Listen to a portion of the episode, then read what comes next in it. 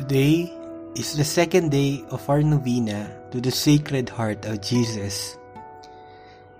In the most silent place in our hearts, we fervently pray that we may live a life rooted in the meek and humble heart of Jesus.